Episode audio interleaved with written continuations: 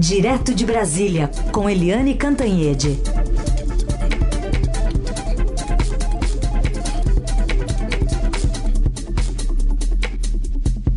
Oi, Eliane, bom dia. Bom dia, Raíssa, Carolina, ouvintes. Bom dia, Eliane. Vou começar falando sobre essa decisão da ministra Maria Cláudia Bucchianeri, do Tribunal Superior Eleitoral, que suspendeu o direito de resposta para o candidato Lula, que daria então a ele essas 164 inserções de 30 segundos na propaganda partidária do presidente Jair Bolsonaro. Então, agora está na mão do plenário do TSE analisar esse caso.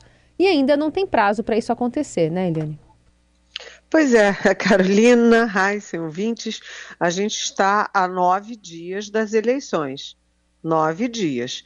Aí a ministra decide que havia ataques, fake news na campanha do Bolsonaro e dá o direito de resposta ao ex-presidente Lula em 164 inserções de 30 segundos. Ok. Isso ela faz num dia. No dia seguinte, ela desfaz a própria decisão e aí pede 24 horas para a campanha do Bolsonaro explicar, depois ela vai pedir mais 24 horas para a campanha do ex-presidente Lula se explicar e aí vai chamar o plenário do TSE. Com isso tudo, evidentemente, a eleição já está passando, porque as inserções só vão até quinta-feira da semana que vem. Aí acabou e o Lula perdeu o direito de resposta. Na verdade, essa decisão foi muito estranha em vários sentidos. Primeiro, que ela, a ministra Maria Cláudia Bucchianeri, recuar da própria decisão.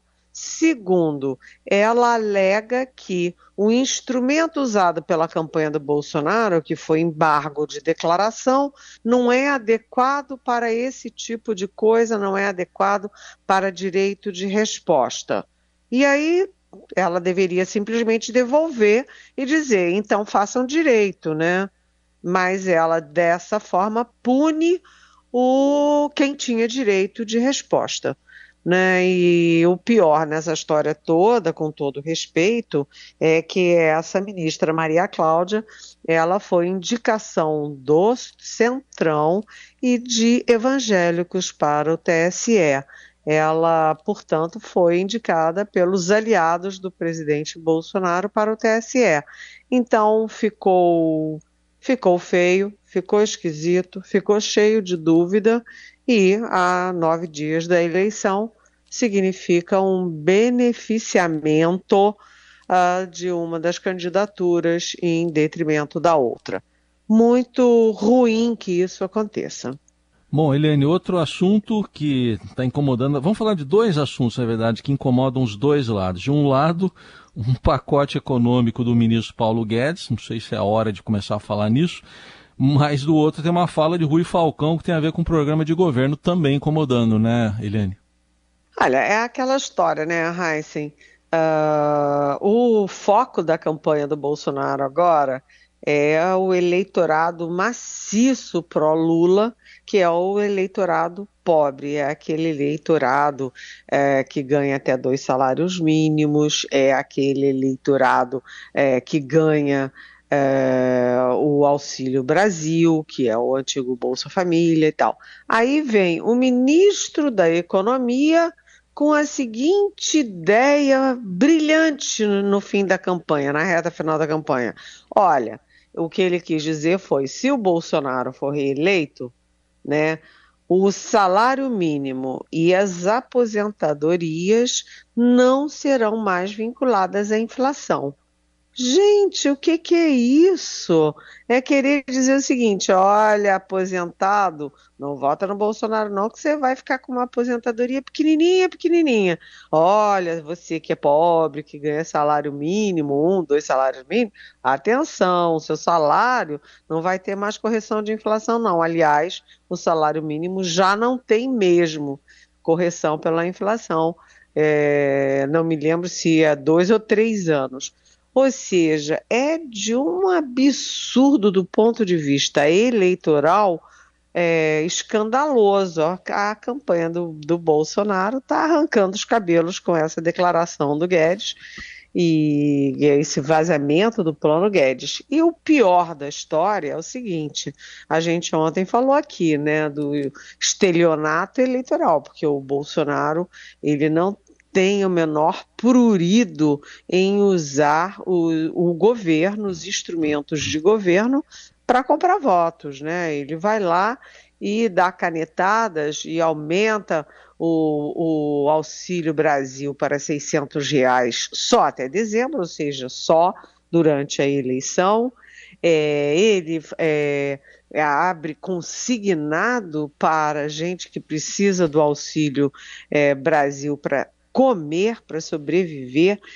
São medidas absolutamente eleitoreiras, e agora o Paulo Guedes, com isso, mostra quem vai pagar essa conta, porque o Bolsonaro está criando um monte de bomba fiscal para 2023 em diante, né? E agora o Paulo Guedes diz: ah, está tudo resolvido, quem vai pagar a conta é pobre e aposentado.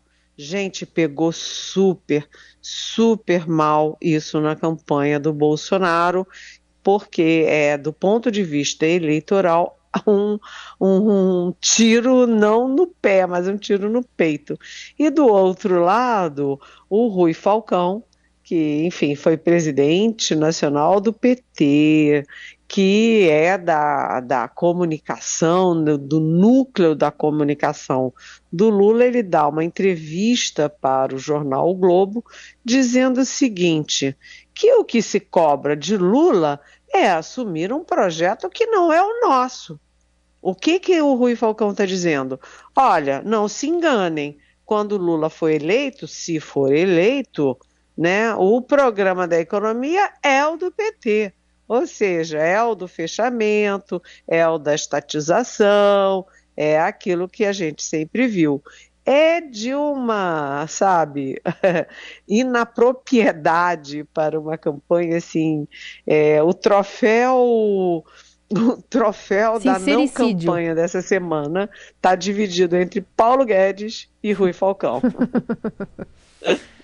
Muito bom. Eliane Cantanhede, para falar um pouquinho sobre o Sudeste, que tem, né, concentra o maior número de eleitores, cerca de 67 milhões, ou 43% do país. São Paulo, maior colégio eleitoral. E 14 milhões de eleitores daqui do Sudeste não votaram no primeiro turno. Eliane, o quanto essas campanhas, apesar do esforço na retórica e nas agendas, né, para presidente, estão conseguindo conquistar terreno por aqui? As campanhas estão focadas no Sudeste, isso é muito claro, né, e com agendas muito parecidas. Parece que o Bolsonaro anda atrás do Lula, o Lula anda atrás do Bolsonaro, o Bolsonaro veio ao Rio, aí o Lula ontem estava no Rio, aliás. Uma característica dessa campanha é que o Bolsonaro, no primeiro turno, botou muito mais gente na rua. A gente não viu a mobilização do PT, que sempre foi tão mobilizador, né? No primeiro turno não tinha petista na rua, não teve grandes massas, grandes manifestações na rua. Mas ontem, aqui no Rio de Janeiro, onde eu estou, realmente a campanha do Lula fez uma manifestação bastante grande, num local bastante também populoso do Rio de Janeiro. Hoje o Lula vai estar em Minas Gerais, vai estar em Teófilo Otoni, vai estar em Juiz de Fora, vai estar em Belo Horizonte, e ele tem que correr atrás do prejuízo em Minas. Teve uma reunião da campanha do Lula em Minas e eles têm pesquisas mostrando que o Lula está 4 pontos na frente. Lembrando que no primeiro turno o Bolsonaro venceu alguns pontos na frente. Nada foi uma diferença grande, mas o Bolsonaro venceu em São Paulo e no Rio, e o Lula venceu em Minas Gerais. E agora a campanha do Lula diz que o Lula tem 4 pontos na frente em Minas. Mas, atenção, o Bolsonaro tem o governador reeleito Romeu Zema, né? E o Zema teve o voto Lula-Zema. Muita gente que votou no Zema votou no Lula, e o Bolsonaro tenta puxar esse eleitor que votou Lula-Zema para ele agora no segundo turno. Além disso, além do Zema, o Bolsonaro tem em Minas o Cleitinho, que é o senador eleito, e tem o Nicolas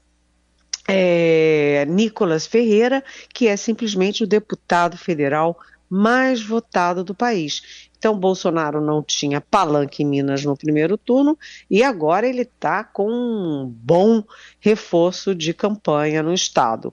E o Lula está juntando o que ele pode em Minas, né, indo nesses locais que são muito significativos, Juiz de Fora ali pertinho do Rio, Teófilo Otoni, que tem muito peso no estado, para segurar a dianteira, a frente em Minas. Mas São Paulo tem a maior eleitorado do país e tem uma chance para o Bolsonaro, porque como você tem só 4% de nulos e brancos no total do eleitorado e só 1% de indecisos, o que é um recorde, nunca teve tão pouquinho indeciso numa eleição, o Bolsonaro não tem de onde tirar voto para ultrapassar a dianteira do Lula. Onde é que ele vai tentar? Ele vai tentar tirar votos do próprio Lula. Ele tem tentado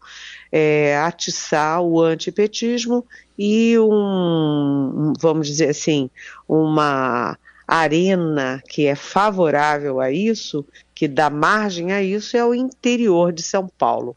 Tem 18 milhões de eleitores, é um eleitor conservador, um eleitor onde o antipetismo resiste fortemente. Então, além do Bolsonaro passar 4 dias em São Paulo, atenção, a Michelle Bolsonaro, mulher dele, e a Damares Alves, que é a nova senadora, eleita pelo Distrito Federal, estão se concentrando no eleitorado que é o eleitorado feminino e evangélico em São Paulo. Então, o foco Rio, Minas, São Paulo, e essa reta final, essa última semana vai ser muito focada em Minas e São Paulo. Eliane, e essa tentativa, por outro lado, do ex-presidente Lula de se manter bem no eleitorado que recebe Auxílio Brasil, o antigo Bolsa Família, está correndo algum risco, então, de perder votos e o presidente decidiu se concentrar nesse eleitorado também? Sim, porque primeiro é um eleitorado que tem muita simbologia, né? E o Bolsonaro gastou mundos e fundos para comprar votos dos pobres, né? Ele acabou com o Bolsa Família, criou o Auxílio Brasil para ter um programa para chamar de seu, né? Aumentou artificialmente de R$400 para R$600 só, enquanto dura a eleição, diz que vai manter no ano que vem, mas cá para nós, o orçamento já está aprovado e o orçamento já está lançado, né? E o orçamento de 2023 não prevê esse aumento, não prevê manter em R$600. E esse é um eleitorado muito caro ao Lula, pela história do Lula, pelos governos dele, pela marca dele social. Então, o Lula tem uma diferença bastante grande, porque ele tem 56% nas pesquisas desse eleitorado que recebe o Bolsa Família, e o Bolsonaro só tem 40%, mas... Atenção, o Bolsonaro tinha 37%, recuou para 33% e agora tem 40% entre os que recebem a Bolsa, como é que é, o Auxílio Brasil. O que isso significa? Que ele está crescendo num eleitorado típico do Lula. Então o Lula está muito atento a isso. Aqui no Rio de Janeiro ele voltou a fazer o discurso do primeiro turno. Olha, gente, vai lá, pega o dinheiro, mas vota em mim. Exatamente. Bom, Eliane, só para terminar, uma pergunta aqui da Beth. Ela quer saber se você poderia falar sobre o antipetismo predominante na comunidade judaica por conta de Lula e o Hamas. Oi, bom dia, Beth. Olha, a gente viu um assédio fortíssimo nessa eleição às religiões. É uma coisa que nunca aconteceu em eleição no Brasil, nunca. Mas o presidente Bolsonaro, Beth, ele sempre se disse católico, mas ele foi ao Rio Jordão e se batizou evangélico 2 anos antes da eleição de 2018. Ou seja, ele já estava planejando atacar as religiões para conseguir votos entre os evangélicos. E isso dividiu muitos evangélicos, dividiu os católicos. Você está vendo os pastores usando os templos, os cultos, para falar de política e não de Deus, religião e fé. Você está vendo católicos gritando com o padre, você viu notas da CNBB, entrevistas da CNBB para o Estadão, nota da Arquidiocese de Belém, nota da Arquidiocese de Aparecida, contra essa invasão do Bolsonaro, essa mistura de religião com política. Mas, atenção, a comunidade judaica está muito cautelosa, tanto que você teve o ano judaico, né, pelo país inteiro, e você não teve nenhuma notícia de comentários, de briga, de disputa política nesses eventos judaicos. E a CONIB, que é o Conselho Nacional das Comunidades Judaicas, né, a CONIB soltou uma nota que é muito em cima do muro, mas como deve ser, dizendo que é paz, que é democracia, que é liberdade e ponto final. Eu, sinceramente, não vejo, eu vejo um comportamento muito adequado da comunidade judaica nessas eleições. Eliane Cantanhede conosco sempre de segunda a sexta, fim de semana uma pausa aí, mas né, com campanha eleitoral... Não sei se dá para falar muito em pausa, mas fim de semana chegou, Eliane. A gente vai se falar segunda. Terça. E aí lá vou eu trabalhar até meia-noite. Beijo. Tchau.